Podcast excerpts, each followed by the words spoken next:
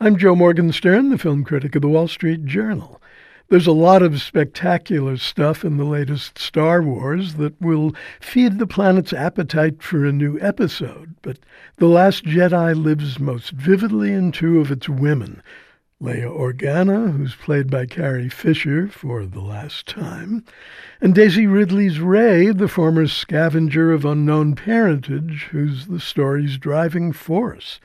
Unswerving in her courage and touching in her simplicity, Rey has the most moving line. I need someone to show me my place in all of this.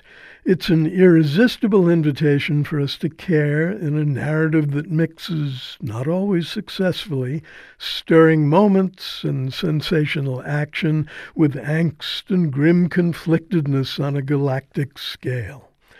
Rian Johnson directed with great resourcefulness from his own screenplay.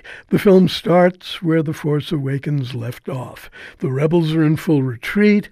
Rey has discovered Luke Skywalker as a monkish hermit on a faraway island of a really faraway planet.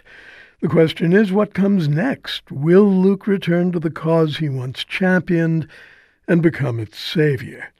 That's only the most pressing question, and pressing is putting it mildly, since the hateful First Order under its supreme leader Snoke, Andy Serkis, digitally uglified once again, is about to obliterate what's left of the rebel fleet. Snoke's regal black and red chamber looks like a musical set from the glory days of MGM.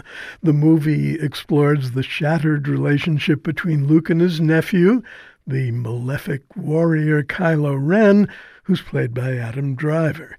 Time is stretched to explore the drama of grabbing a gizmo to push a button to drop a payload of bombs on an enemy dreadnought, and stretched again when Laura Dern's Vice Admiral Holdo takes equally explosive action. At other points in the 152 minute film, time should have been compressed and wasn't. The storytelling bogs down in a middle section having to do with finding a code cracker who can gain access to an enemy destroyer.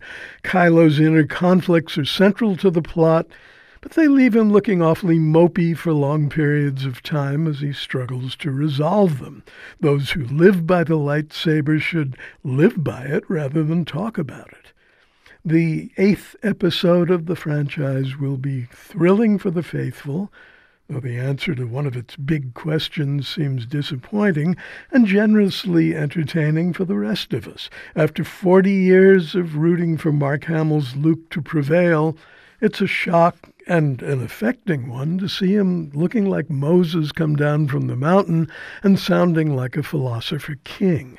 Rian Johnson's script gives us someone new to root for, a round faced maintenance worker named Rose and his direction gives us a grand finale that's truly grand, though hardly final.